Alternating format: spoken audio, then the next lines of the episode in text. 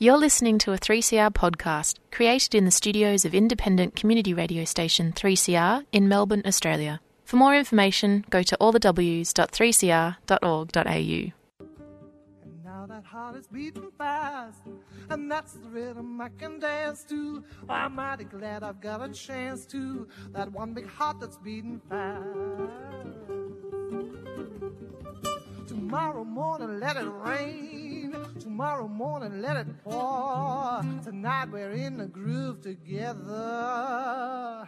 Ain't gonna worry about stormy weather. Gonna kick old trouble out the door. Beat out old trouble the drum. Beat out trouble on the drum. Beat out old trouble on the drum. And kick old trouble out the door. Beat me that rhythm on the drum. Beat me that rhythm on the drum. Beat me that rhythm on the drum. And kick old trouble out the door. Kick him out the door.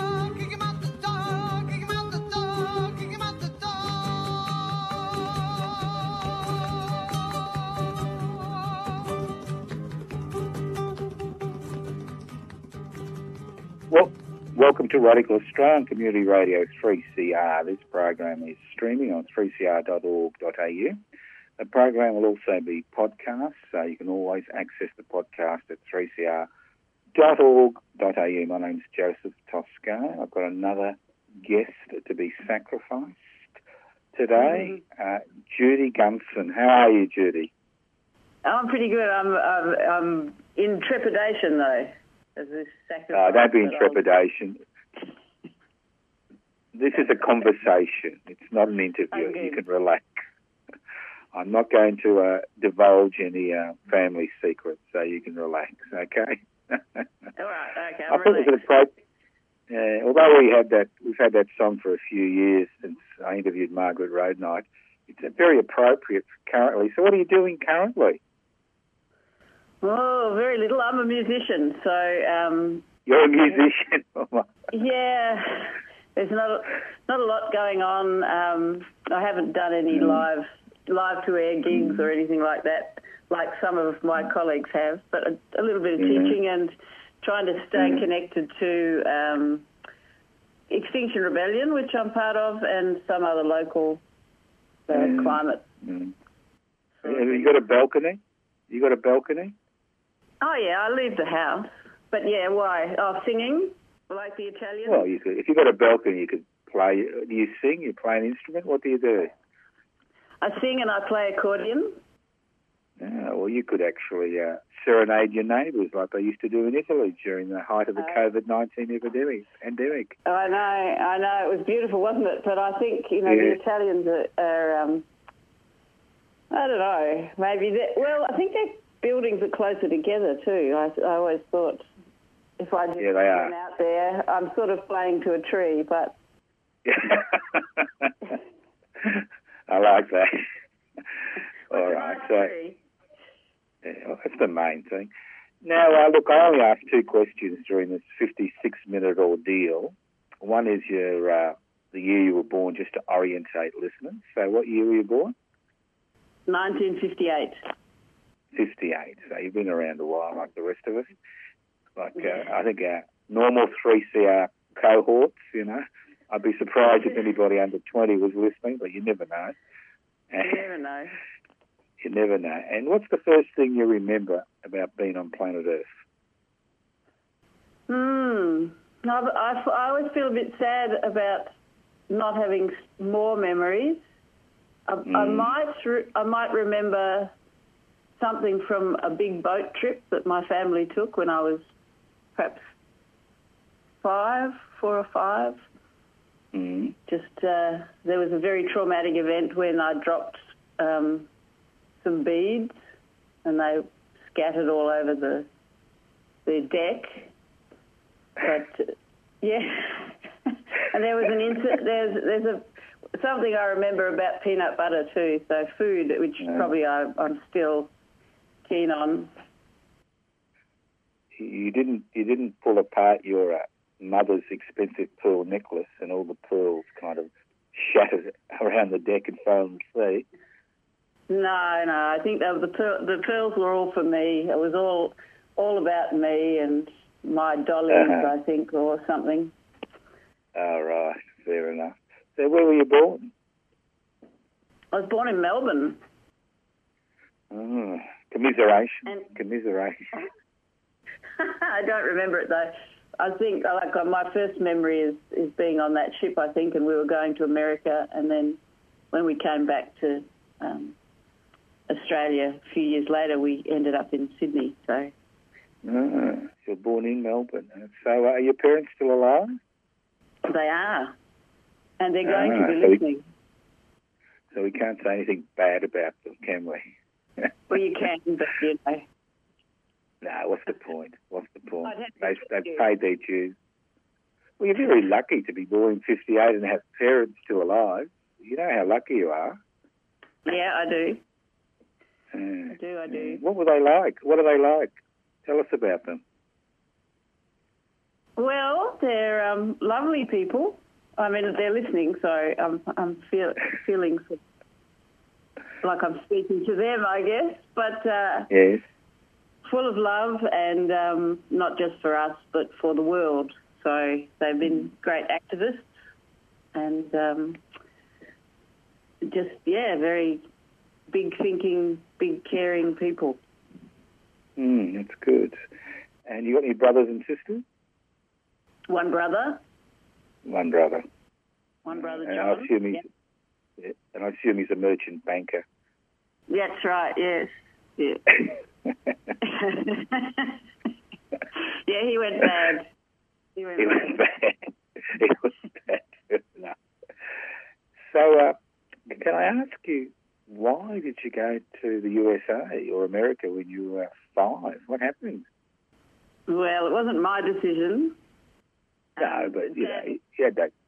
Uh, My dad was studying. He was doing his masters in religious education at Mhm. a seminary in um, in uh, Pennsylvania, the country in Pennsylvania. You know, Yep. deep in the um, I don't know the corn tobacco belt, near where the Amish people are. hmm So that was pretty amazing. He studied. He'd, he'd uh, already trained as a Protestant minister, congregational minister, and he was interested in adult Christian education. I think. I hope I'm saying the right thing, Dad. Right. And uh, what? He just took the whole family. So, how did how did he, how did you survive? Did you have some type of scholarship, or did you have to work, or? Oh, I think uh, we, there was a bit of a loan from the family, but I, I'm not privy to all the details, and th- there might have Right. been so, some Yeah. support from from the community there. But Dad worked while he did some. Uh, he was working at the at the church, one of the churches there where we lived, while he studied, and I think the Mhm. community there looked after us pretty well. Uh, how, how many years were you there? Do you remember? Just two. Two. What, what's some outstanding memories? Well, there was the peanut butter jar. I remember. Next door. Again, peanut Yeah. butter. Well, that was the second. Me- that's my second memory is the peanut butter jar next door, which I remember being really enormous, and um, hmm p- playing with the girl next door, and a, and a walnut tree, and uh, going to the World's Fair, and the, all the little dolls singing "It's a Small World After All." You went to the World's Fair. I've never been Yeah. to a World's Fair. You've you've done well. 1965, or I don't know, something like that. Uh-huh. Uh-huh. Did you do any any schooling while you were there? Yeah, yeah, I did. Um, oh, I don't know whether I did it. I did first grade. I'll have to ask whether whether I did two years there or only one. Mm. Mm. teacher's name was Miss Wogglemoose. Miss Wogglemoose. Yeah, that's right. Right. And so, did you take a, a plane back to Sydney, or did you take a, another ship? All boats, yeah. Both. Right. Okay. You Bo- seem boats. pretty no, non. I mean ships both ways. Right. Right. Both ways. You took a ship back to Sydney. Yeah, yeah, yeah. And what was that like? You're a bit older now. You should remember a bit more. Well, this is the thing. Did the beads get lost on the way there or the way home? I, I don't know. I have. I just, you know, you have those memories of, but they're pretty um, scattered. Um, yeah. I remember being really tiny in the um, in the pool, in on the ship's pool, and there being big waves. So I Uh-huh. must have got that day. Right. And I remember And, uh, but- lots of food things from when we ate. I guess we ate at a big dining room or something. Yeah, you would. Yeah. Shipping. Yeah. Ah, it's a pity. What, what with this COVID nineteen pandemic? Think of all those cruise ships that are kind of parked somewhere and rotting. Ah, Mm.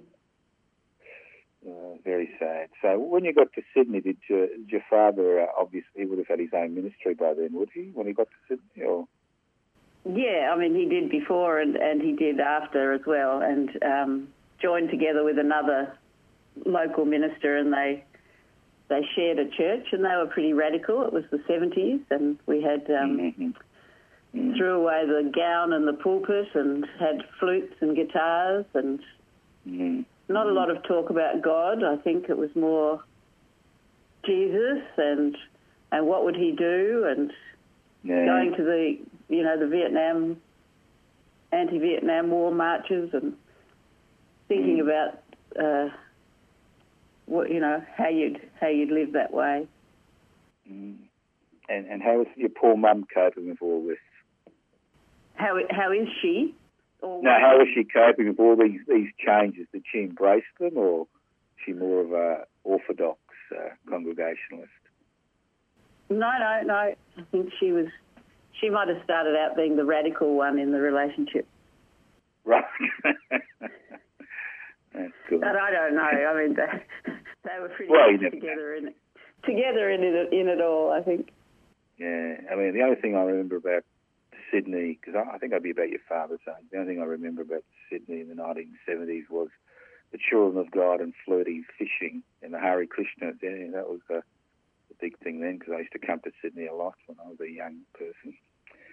Okay. Uh, so we, yeah, I shouldn't, I shouldn't have said that. They weren't very nice people. Well, Dad's nearly ninety. Oh, oh, well, it was, a, it was a late starter then. He's nearly 90. Yeah, well, No. wish I was nearly 90. Yeah. Do you? Well, So-. Oh, who knows? Who knows? It's my lifestyle. You never know. I'm not a musician, so, you know, angst is my uh, my middle name. When you look after people who are sick, it's always a responsibility. Are you working? Getting back to, yeah, I'm doing about um, two and a half days a week. Uh, so uh, you've got to take all the precautions, but you just can't. When you're a doctor, you just can't walk away during a uh, period like this. Is the time that you basically need it more more than most. So there's a lot of fear right, out in the yeah. community. There's a lot of fear Mm. out there in the community currently, especially in Melbourne currently, because it's um, it hasn't been a good situation for a while. But this is more about you. So, where did you go to primary school in Sydney? Um, I went to a couple of primary schools uh, in the. Mhm. I, I think it's called the North Shore. I'm not sure. The Beecroft Yep. Primary and Eastwood Mhm. Primary, near Mhm. Epping. Anyway, Epping sort of for the Hornsby line. I'm Right. not. I'm. st- I'm not. I'm really not very clear about Sydney geography. Got to say. No, well, I don't blame you. but I think it was northish. It was very bushy, and Yeah. um, yeah, it wasn't a poor neighbourhood. No. Did you um, excel at anything in school? Did you find that there was anything you were interested in? Mm. Mm. Um. No, I don't, No. yeah, I don't think I didn't find school difficult, but I can't remember being really interested in anything, perhaps other than um, music and drawing, maybe. Mm. Why why But music? I know you said why music? Your your parents musical or I don't know. They make jokes about failures at learning piano. I think they both had Right. piano lessons. Didn't go very well, but um, we we were given a piano by some relatives, and and I had piano lessons and from an old lady down the road, and loved it and loved her, and so it was just always part of my identity, I guess. Really young. Mm. Oh, that's good. Yeah, look, I never had piano. Mm. I think the only thing I remember was a recorder lessons in primary school. That was Yeah, a lot of people were traumatised by by a recorder, and I did it too. I had a recorder. I, I could Did sort of you? almost smell it, you know. you can smell it, know, the, the stale spit, the stale spit, because you'd never clean it. it was unpleasant. I remember. Oh, look, you're bringing back bad um, memories. Too. The other thing I remember was um, the I think it was the ABC radio hour or something. We used to sit and listen in the classroom and sing along with these funny songs, like um, 500 miles. You have that? Did you yeah, yeah, yeah. radio in the and you'd all sit there and No, no, we didn't have radio in the classroom. No, no. All I remember was uh, and other things. We had a little book with all the mm, words. Yeah, okay. I thought that might be a shared memory, but right. Did uh, as your parents were religiously inclined, were you religiously inclined at that stage? Did you? Well, this is a really interesting topic in my family because I Mm. think um, I don't know how religiously inclined they were or are. It's um, right. it's uh, I know I know when we were teenagers we I think we made a fuss about saying grace and sort of had, had it forbidden or that's my memory I'll have to ask them but uh, Mm, I I don't think that God was the big focus like I said for um, mm, for them. It was more that time that they grew up, grew up in that was and they met in the student Christian movement. And uh, it was more about thinking and doing, you know, acting in the world sort of thing.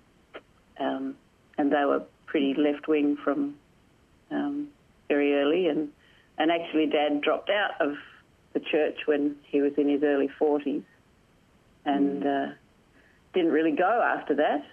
Mum kept going because she enjoyed it, but um, when and when he retired, he wrote a book, theological book, which he his working title was "Getting Rid of God." So Mhm. he, the, the publishers made him turn it into something a little bit more dull, which was Right. God, ethic, ethics, and secular society. But I always wished he'd kept the working title. Well, you could you could republish the book for him. Hey, You could republish the book I could I could republish it. with the working title. or the second edition could have the other title. Yeah, second edition. That's what I'm saying. Yeah, second edition. You know, it's, uh, ah, well, it, these things take money, unfortunately. And as you're a musician no work, it's Uh, not you've got it. likely. no, you're right. The 60s were uh, quite a lot of radical Christians on the campus. I was in, on the campus. I started, I think, in 1970, University of Queensland. A lot of radical Christians. Libera- liberation theology was big in the Catholic movement, and uh, a lot of radical um, Protestants on campus. And there was a lot of questioning, not just of society and institutions, but obviously of uh, religious institutions and what it meant to be a Christian. And yeah, I remember all those debates. They, they were endless. you know, the difference between university in those days and today is, is the concept of continuous assessment. You know, we didn't have continuous assessment, we just have an exam at the end of the year, so you could do what you like, basically. You know? Yeah, yeah, well, that's what I did. I mean, I went to university to experience the Mm. world, I didn't get very Yeah. good marks at all. No, but you got into university. So how, how long did you last in Sydney for? How long did you last in Sydney for? I think we were, I was about 15 or 14 when I, we Mhm. came back to because of grandparents here. Right. Yeah. You kind of had a interrupted schooling, as they say. Yeah, I had six schools, I think, Mm. What high schools? three of each. Three, Three, of each. three, three high schools and three primary schools. Mm. Is it something you regret? Because sometimes uh, a lot of people have lifelong friendships, especially from high schools. They go to the same high school for five or six years. Oh, I don't think you can regret it, uh, but I think it forms you. I definitely Right. think it for, forms you um, uh, in some ways quite deeply.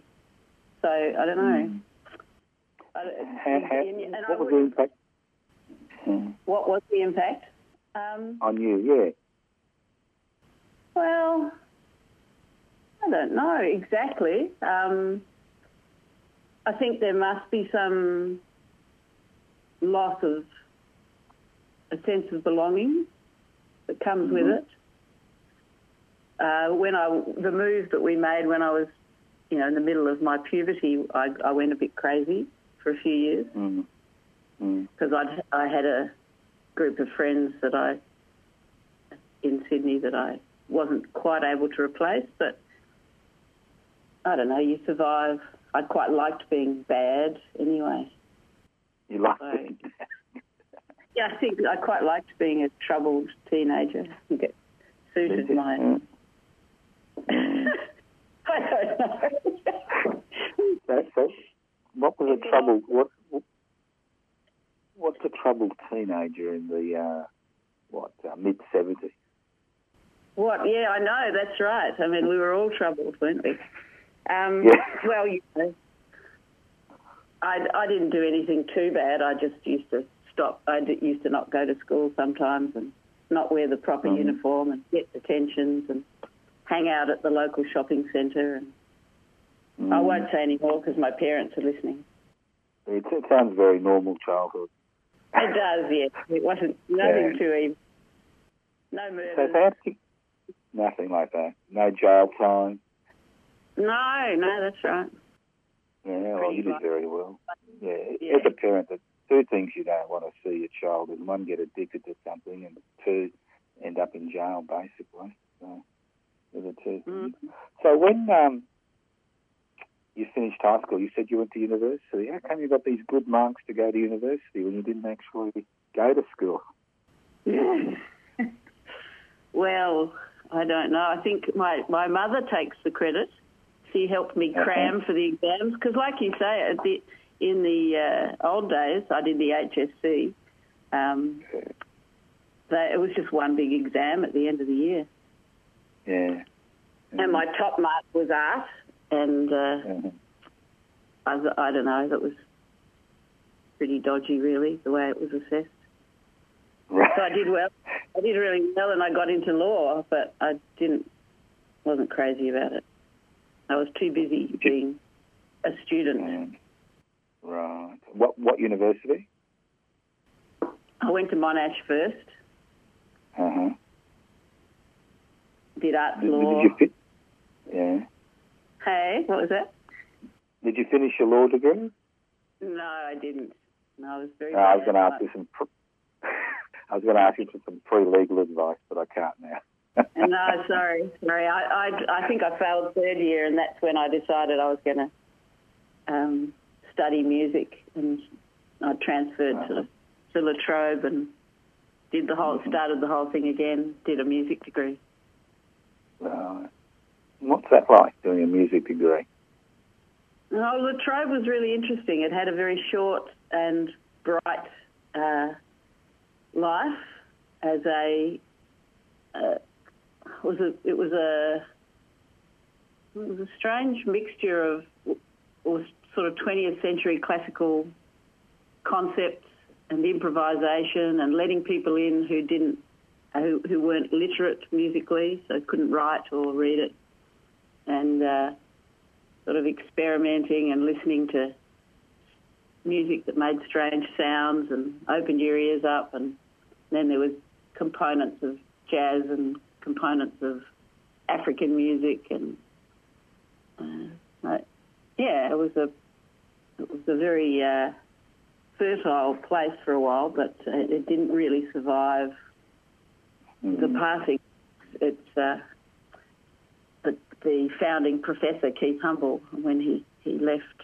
It's it sort of its way a bit, and and then the the university went in for the kill and got rid of it. Yeah, a lot, of those courses went that way. You're right. So once you've um, graduated with a music degree, is the world your oyster? Oh yeah, heaven. I think um, I got some really good reception receptionist jobs. did they give you what? Did you have to ring a, a little xylophone or something as a receptionist? Is that why they hired you because you had the music degree? I think so. Yeah. Yeah. yeah. yeah. Um, yeah, I don't know. I think I mucked around for a while and uh, did some. I did some interesting jobs. I did a, an archival job, uh, collecting recordings of contemporary music, that contemporary classical music, for a while. That was sort of interesting. Made a few connections around the country, and mm-hmm. uh, yeah, did did a lot of um, temp secretarial work while doing occasional theatre work. I, I, was in my 30s. I was very lucky to work with a Melbourne company called Chamber Made Opera that had a very successful show that toured all over the place. So I got to see mm. all sorts of bits of Latin America and. Um, yeah. So what did you do with yeah. Chamber Made Orchestra? What did you actually? What was your role in it? Well, it was one particular show, which was actually a real minimal show it had um, uh, a woman on stage singing and acting and basically carrying the show, Helen Noonan. Mm-hmm. Mm-hmm. and then it had a couple of accompanists. One was a pianist who um, played for her when she sang, and, and I was called the offstage accompanist, and I played this amazing soundtrack by uh, a local sound artist composer called David Chesworth, and was just was really simple, my part. So I travelled mm-hmm. the world doing this really, you know, basically pressing one finger here and there on a sampler keyboard and and, um, and you doing got paid. Show. Got paid, and I, I never I never stopped loving the show either, which was really great because it was yeah. just very clear. This group devised um, show that I think was initially commissioned by um, Vic Arts or something like that to as a as a way of introducing people and maybe students particularly to opera. But it just was this really clever clever show mm. called Recite. You can still find it on YouTube. So, so, so how long did this last for? Oh well, I don't know. Maybe fifteen years. On 15 years. 15 years. Yeah, but not constantly. You do a tour, a couple of tours each each um, each year, and yep. on it would go, and then you'd come home and do your other stuff. Is, it, is this show Australia's Mousetrap? Is it? Could be. Uh, Fifteen years. Oh, is it, was it, is it the longest running musical ever or something? Yeah, yeah. Sounds mm. like it. Same three people? No, no. And um, and da- David, who wrote the music that I played or mm-hmm. worked it out, we, a lot of it was pastiche and um, samples and stuff. Um, he only did the first run in Melbourne, and then I took it mm-hmm. over for, from Sydney and then on around Australia and around the world. And uh, the offstage accompanist, I mean, the onstage accompanist, the pianist also changed. And there was about five amazing pianists um, mm. over the years. And uh, even the yeah, but it was pretty tight knit team, and I, I, I stuck it through right to the end. Right. And Helen Noonan, of course, the the star, she did did the lot. I said, where in the world did you kind of look and say, my God, you know, you were really surprised? Mm.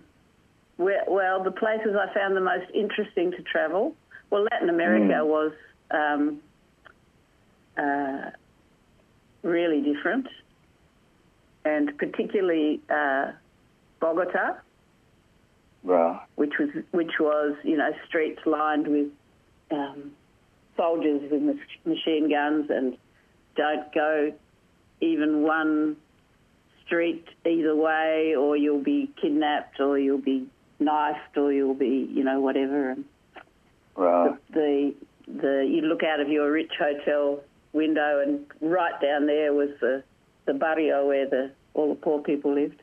Also, when we went to um, Caracas in Venezuela, um, that was very interesting because uh, we had a, uh, a sort of a guide, like a, a person looking after the, the the group, who came from a very wealthy family, and we saw how his family lived. And at the same time, I had a, a good friend who'd made his, who was being a bohemian writer and had, had ended up in one of the poorest barrios in Caracas outskirts, and we went and visited him too. So, so we saw the the range of living conditions there.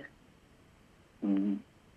People say travel broadens the mind, and obviously it did in your situation because you actually, a lot of people don't take any notice of what's happening outside their hotel window, but obviously that was a, you did.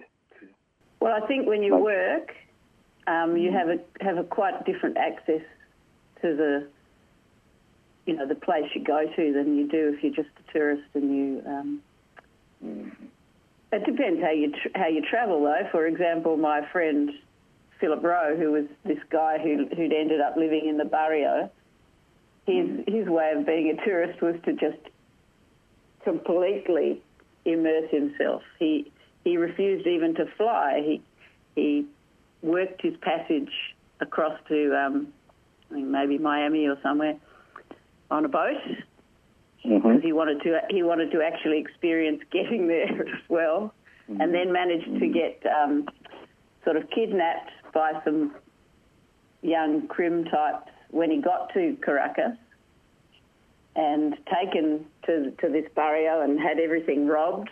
He didn't speak any Spanish, and then he was rescued by their neighbours who took him in, Right.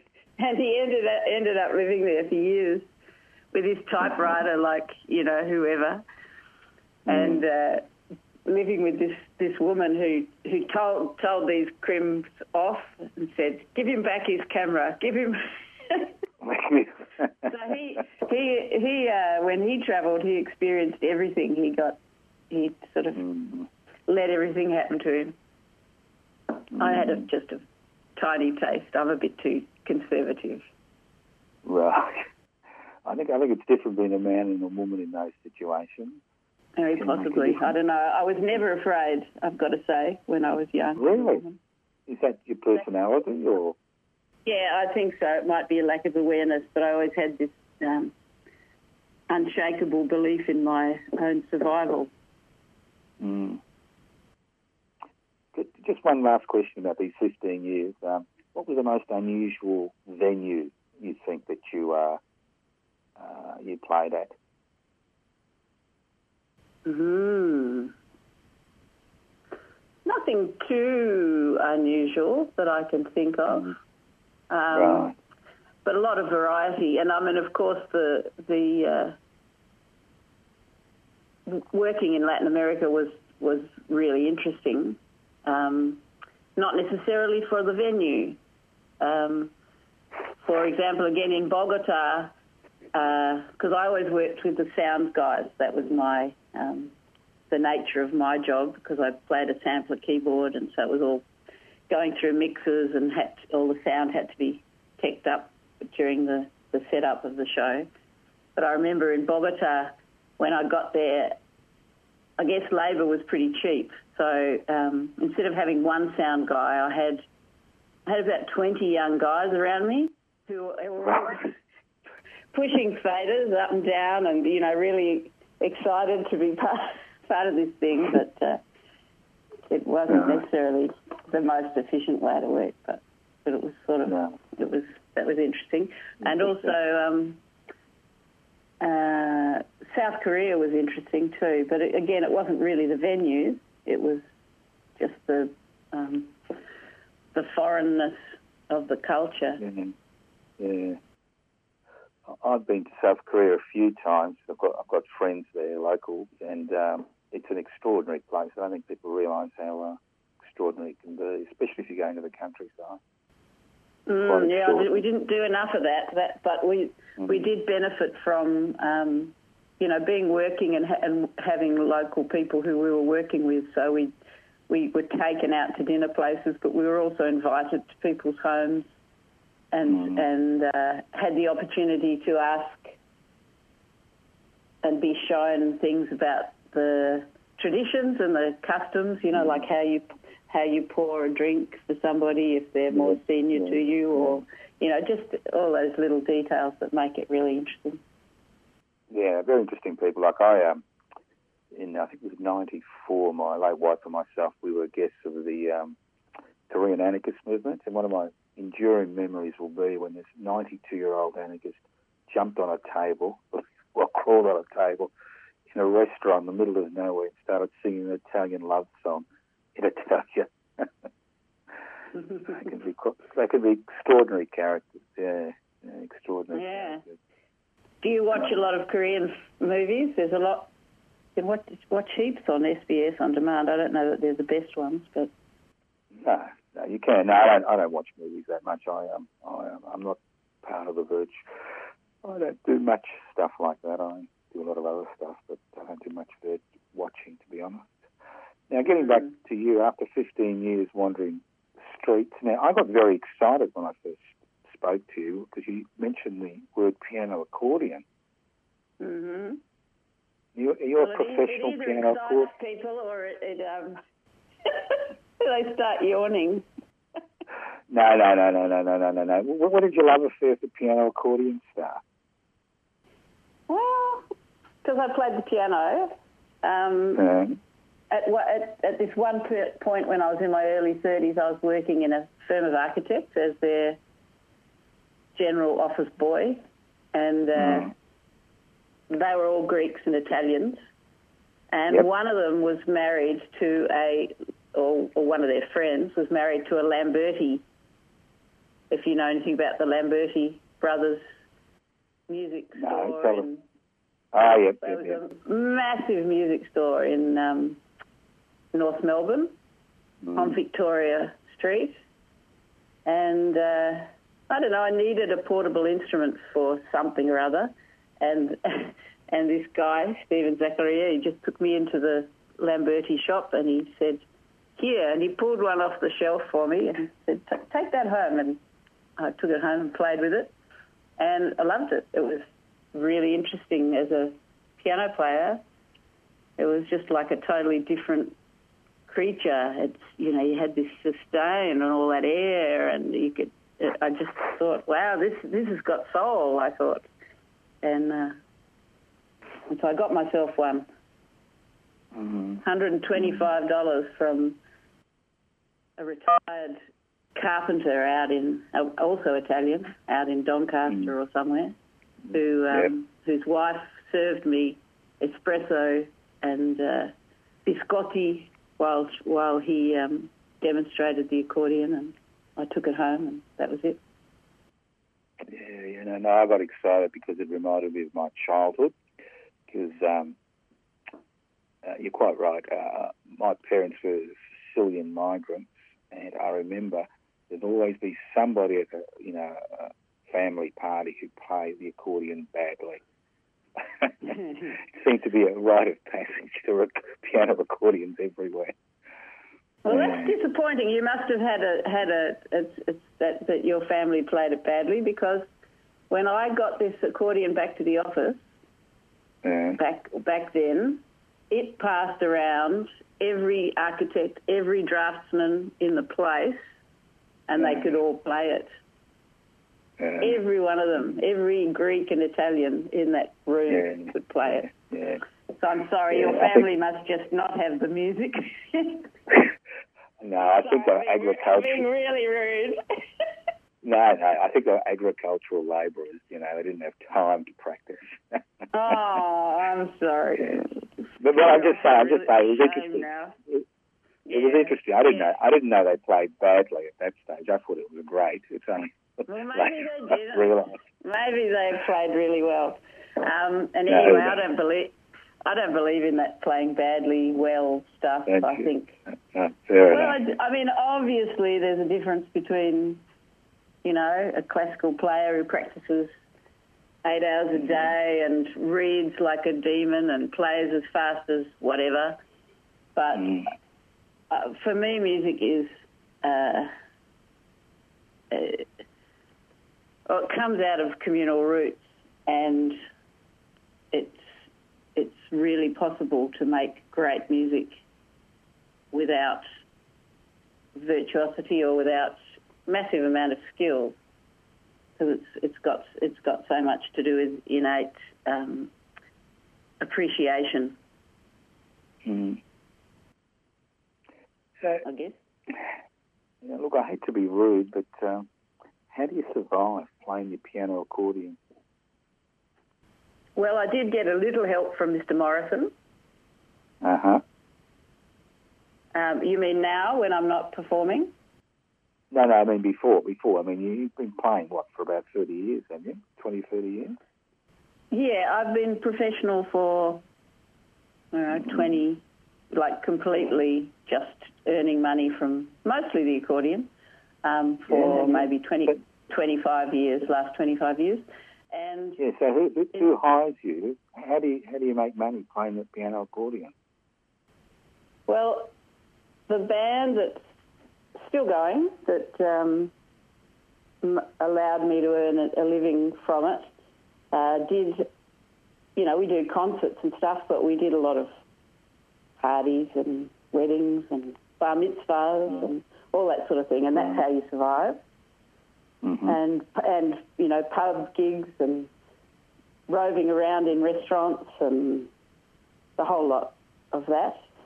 There's quite a few people, you know, at this that sort of level of music in Melbourne that uh, survive pretty well. And actually, as I've got older, I've done more teaching and less playing, and I'm I'm sort of quite happy with that because a lot of those, um, particularly playing in cafes and stuff, it's pretty hardcore um, on your body, but also very noisy and stuff. But I know people my age who are still doing that, and just apart from COVID, they're out there making money doing, you know, three gigs on the mm-hmm. weekend and a few during the week, and you can you can do it, but it's it's hard. I think it's it's not for the faint-hearted, No, and, because and you're not you're not rich. you're not rich. Of course not. No, no. and you'll be working from week to week. It's not as if you've got a permanent gig most times. No, that's right. But you do you do um, you do build up a, a word of mouth thing, I think. Mm-hmm. So there's a level level of reliability about it, and in some ways, com- say compared to an actor, where you have to slot in, you know, two months there and six weeks there, and make them sort of all fit together. M- Being a a musician who does parties and things, it's sort of easier because you know you book up that night and then you book out that night and and uh, you f- you fill it in. Mm-hmm. Do you actually teach the piano accordion, or do you teach the piano? Uh, uh, both, but probably more accordion over the years. It's been more the accordion. There's a lot of piano teachers out there, and um, there's hardly any piano accordion teachers where I live, which is St Kilda. I've got two little orchestras that are all all accordions. You've got accordion Mhm. orchestra. That's right, and we, we they're community orchestras, so they're people starting off from scratch, never having played a note. And uh, at the moment, we orchestra on Zoom. Fact, all my teaching's on Zoom at the moment. So, so can, can anybody access it, or is it just uh, the people on Yeah. Zoom? You, do you want to come along? No, no, no, no. I don't particularly, but I'm just saying, if listeners, if any listeners, can they actually access it? Can they go to? look, You said you've got YouTube with the um, with the play, but if, can they access your work? Can people access your work Well, during the COVID nineteen period? Uh, well, it's, we haven't got a, like a. Are you talking about the accordion band? Yeah, yeah. And your and your own work yourself, yeah. Well, the accordion band has a Facebook page, so you can um, check us out. But we haven't made any recordings. There are some videos there, so you can see it.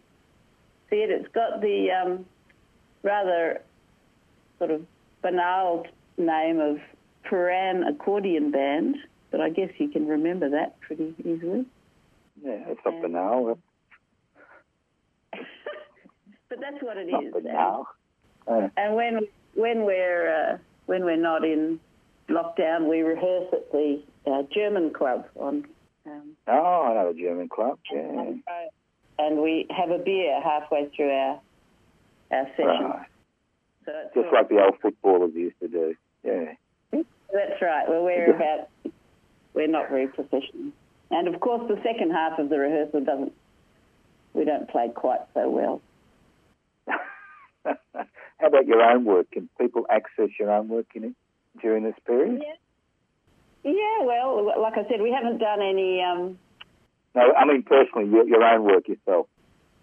Well, I don't. I don't really do anything solo. My the, my main band's Right. called Stiletto Sisters, and it's a trio of violin, accordion, and double bass. And we all sing.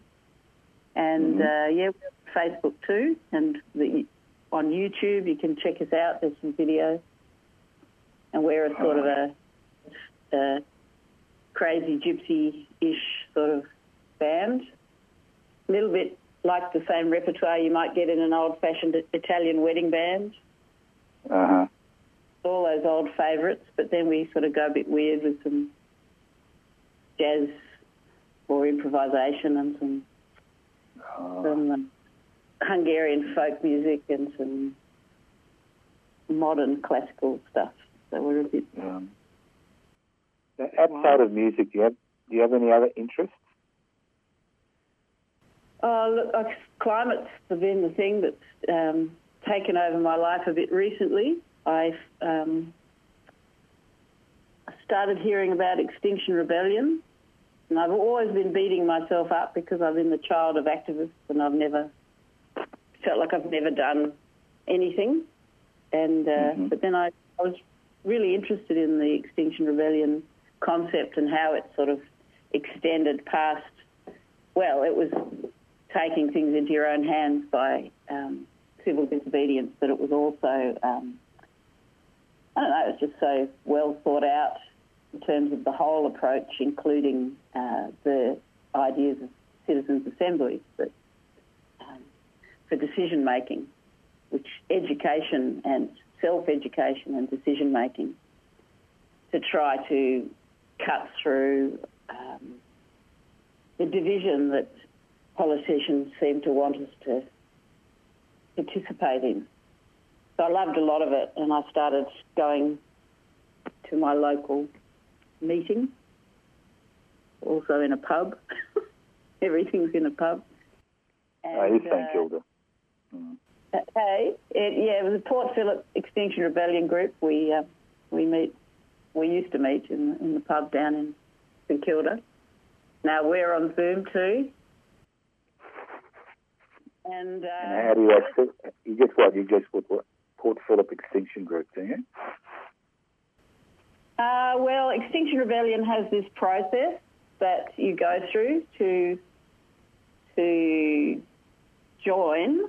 But if you just wanted to find our group, it's also on Facebook. Everything's on Facebook. You just you can just type in Port Port Phillip Extinction Rebellion or Extinction Rebellion Port Phillip. And we have, I think we put the details of the Zoom meeting there, or ways of ways you can contact us. But there's there's groups all over Melbourne. They're a little bit. Um, uh, they're in a sort of like a planning phase at the moment because the sort of raison d'etre of of it is getting out on the streets and getting arrested and um, making a fuss. So nobody's much is doing that during coronavirus lockdown. No, you you kind of um, cut your own throat doing that. I think uh, in the community. Yeah, That's it's, right. uh, it's a difficult time, very difficult time, and obviously we need to um, look at our neighbours and uh, what they're facing, and uh, sometimes you've just got to take a step backwards in these situations. I mean, I was involved in a lot of things which are, you know, in hibernation. I call it a hibernation period. You know, it doesn't mean you're not thinking and planning, but um, you, know, you can't can't put the- community, you can't put your friends and neighbours and community at risk, you know, for, for those reasons. So have you been arrested yet, uh, young Judy? Well, no, I, I haven't decided that that's what I want. yes, That's fair enough. my mother yeah. will be relieved, but uh, right. it's not it's not completely off the table. Uh, I don't know. Well, not something you're an old woman. Why would your mother care if you were arrested? You're an old woman these days. Uh, what you think they'd be kind to me? Yeah, Yeah, they'd I be mean- kind to you. They won't- They won't kick you. You'll be all right. Yeah, it's true. You know, I mean, it probably would be fine. Mm, And mm. uh, it, you know, I mean, I think there's ways you can get arrested where uh, if you go with the police, you know, without fighting it Mm. or making a fuss, then they're not, they're not going to push you around or all that sort of stuff, and No. possibly won't even you won't even get a fine. I don't know what the or, but you know, you end up going to court and all that sort of stuff. Yeah. I- Yeah, I think I think the difference is between the difference between your parents' days and today is that uh, there's cameras everywhere. Everybody, everybody's an instant reporter, so you, they can't get away with a lot. You know, I mean, uh, it was different um, when your parents were radicals and I was a radical. You know, much more difficult. It wasn't Mm. wasn't unusual to have the shit kicked out of you, basically. But that's a different story. Now we've got about five minutes to go. Have you got any any plans for the future apart from playing the piano accordion? Um, yeah, just the climate stuff. I think I'll just I'll just stick with that and do what I can. Mm. Um, you know, there's a lot of stuff going on in in our local group uh, community at the moment to do with community emissions and stuff, and just talking to people and staying informed and not getting too depressed. And yeah, I'm just in that phase of life where you you don't need much really. Mm. Music's very fulfilling, and and activism is very fulfilling too. I think don't have room for much more. I've got the dog and The dog, the husband, the dog and the husband as well. That the dog, and the husband. yeah. Did, did I'm, I'm, I'm happy you put the, I'm happy you put things in the right order. You know, the dog first and the husband. It's good to hear that. That's just to do with who's most demanding. Oh, the dog's more demanding than the husband. hmm Mm, what type of dog is it? it's a little, a little rescue Oh, terrier. no, no, no, no wonder. You'd be exhausted just looking at it. well, he's all right. He's He's all all right. right. He's all right. So, how, I just going to ask you few questions about the piano accordion because, as I said, I'm very interested. There may be one listener who's interested. Um, how difficult is it to learn? You said you do, you teach people from scratch. Um, oh, look, I think any instrument, depending on your age, any instrument is pretty challenging, and you have to have that. Uh, you have to have a bit of a commitment to doing it regularly, a bit like learning a language or a Mhm. sport or something. Um, if you're happy to do a little bit every day, or you know, five times a week. Doesn't have to be much. Ten minutes, and uh, you listen to your teacher. You you can do it, but you need to not expect want to expect to do. You know, to be brilliant straight away. I guess some people find that a bit challenging. That it Yeah. how how how it does require work. So I suppose, yeah, I'd say it's difficult. Right. And uh, have you got any advice for any young listeners or even old listeners uh, uh, regarding um, life? Uh, we asked the big questions here on Radical Australia. Mm. I've never been around a while. I um, yeah, I don't don't not very good at advice. Um, well, wash your hands. Wear your mask, and you know, like you've got to work out some way that you can show people that you're smiling, even though you've got your mask on. Mm. Look after each other, I suppose. Just if you if Look you after each that's that's that's probably it. Think it. think as much as as much as you can about it Um, about everyone else. It, it helps in all sorts of ways. It helps me when I perform. You know, like if I'm nervous, if I if I just think, oh well, you know, I'm just doing something for them to enjoy. right. Um, somehow it chills me out, particularly if there's kids.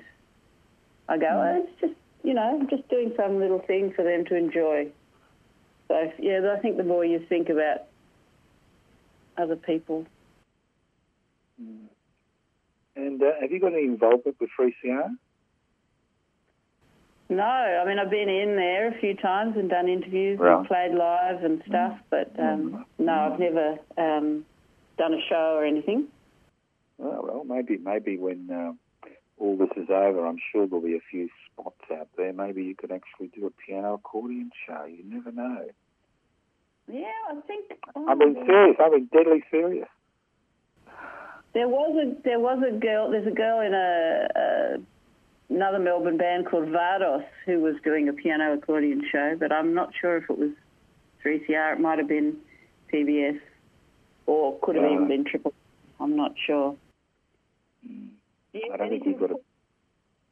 Anything's possible. I don't think we've got. I don't think we've got a piano accordion show. No, you know, there's a lot of Australian music at 3CR.